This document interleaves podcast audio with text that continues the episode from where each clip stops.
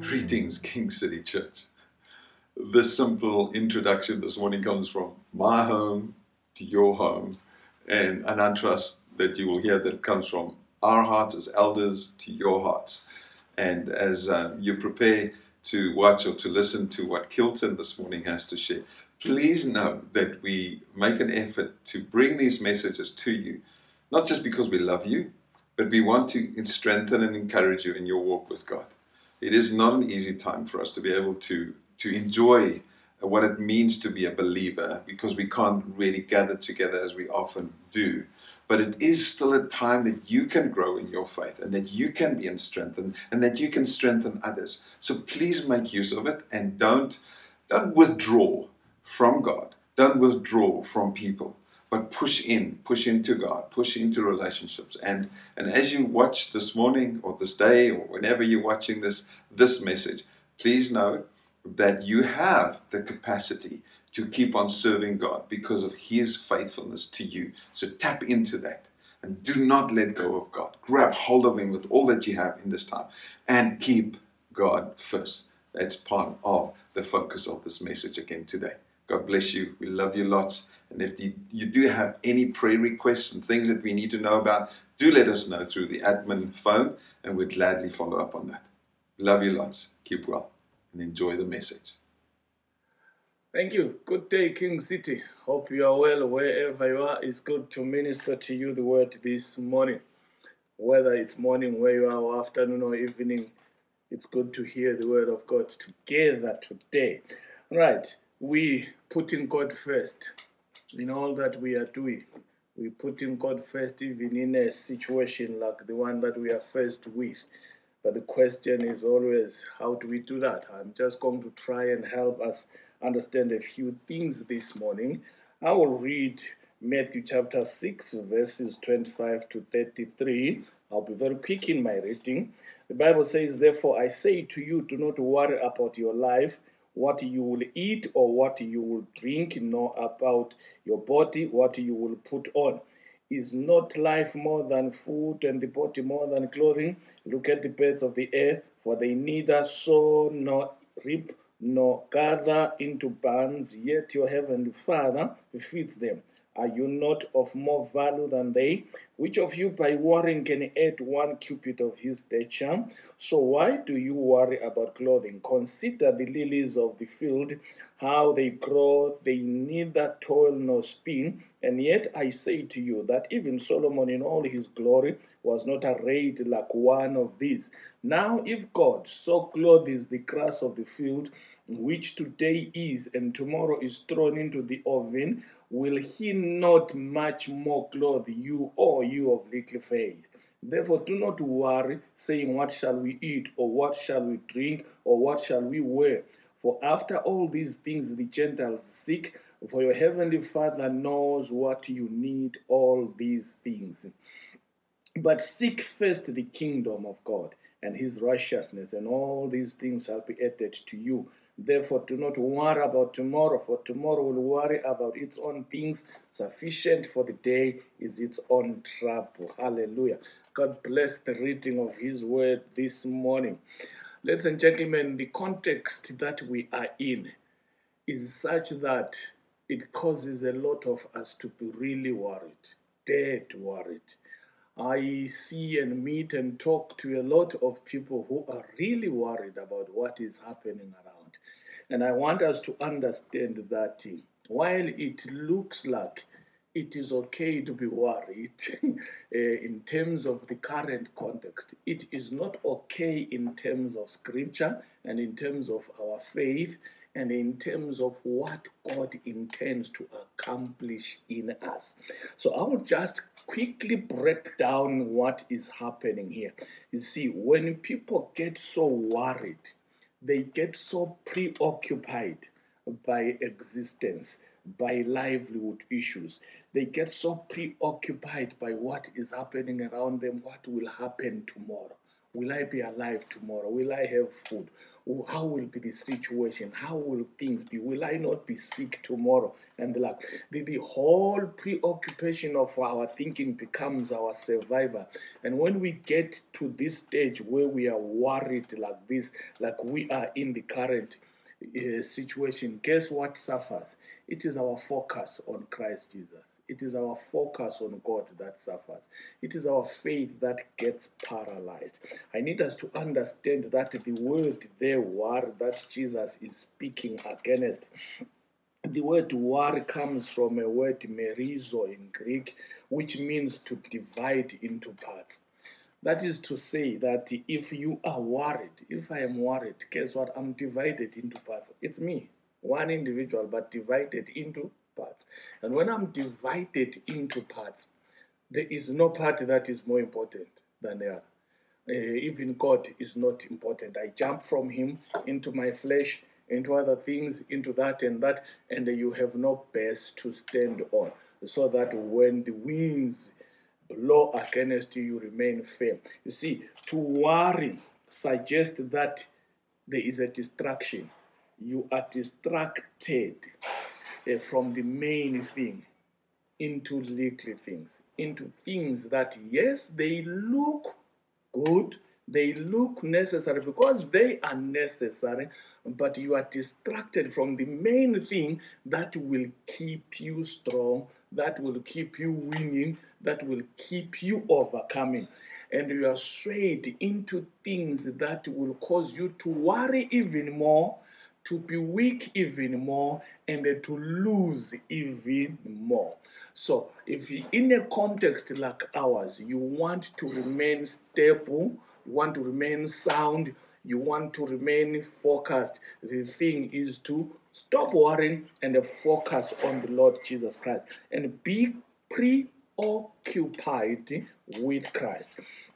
That's why when we read, ladies and gentlemen, the Bible says, but in all these things, in all the things that you are seeing around you, in all the things that are happening around us, in all these things that are speaking to us, in all these things that demand our attention, in all these things that are seeking to attract us, in all these things that are seeking for our attention and crying for for for, for our understanding or crying for whatever it is, in all these things the Bible says seek the kingdom of God and his righteousness. What does this mean? I'm just going to try here to show us what it means. But let me put it this way that Jesus speaks against uh, worrying. He speaks about all these things and points as to this fact that I need to live with you today. The fact that he points us to the fact that the watchful care of our Heavenly Father, who is ever mindful of our daily needs, is always abundant and available. You see, guys, God is watchful, God is watching over you, God is seeing what you are going through. God understands what we are going through. He is available. He is there. All He desires of you is to put Him first. All He desires of you is to look up to Him. All He desires of us is to understand that He will never leave us alone that he is there for us through and through. So Jesus saying, no, no, no, in all these things, they will happen in life. These things you will meet, these things you will go through, but be mindful of this one thing, the kingdom of God.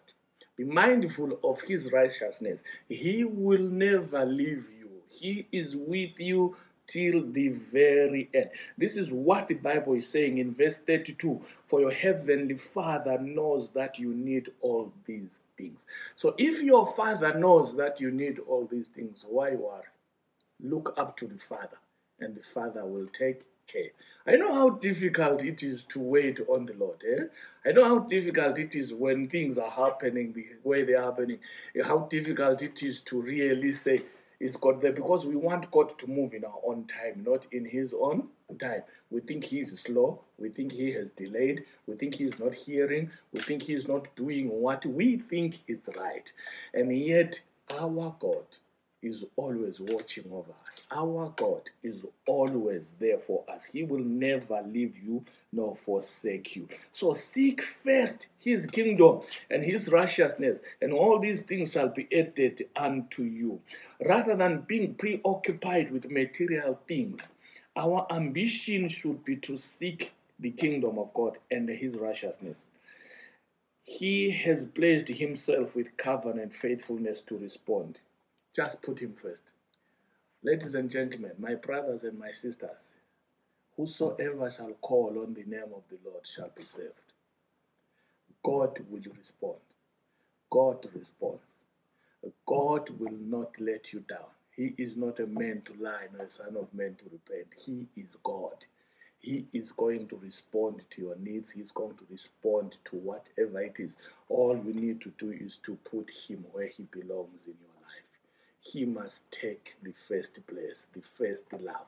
And when we do that, we extol Him in our circumstances, in our hearts, in our minds, in our emotions, in our everything. And He begins to work in us as God. And there is no other who can do what our God can do. So, in such times as these, in times of peace, or in times of plenty, or in times of joy, or even in times of scarcity, pain, hopelessness, our focus should be the kingdom and righteousness of our God. Putting God first. What does this mean? Let me just show you three things, then I'll be done. Three things to put or to seek the kingdom of God first. This is to understand His rule. Number one, in all this, understand the rule of God. Understand His rule. Seek and manifest and witness His rule wherever you are. We can understand His rule by closely following Him.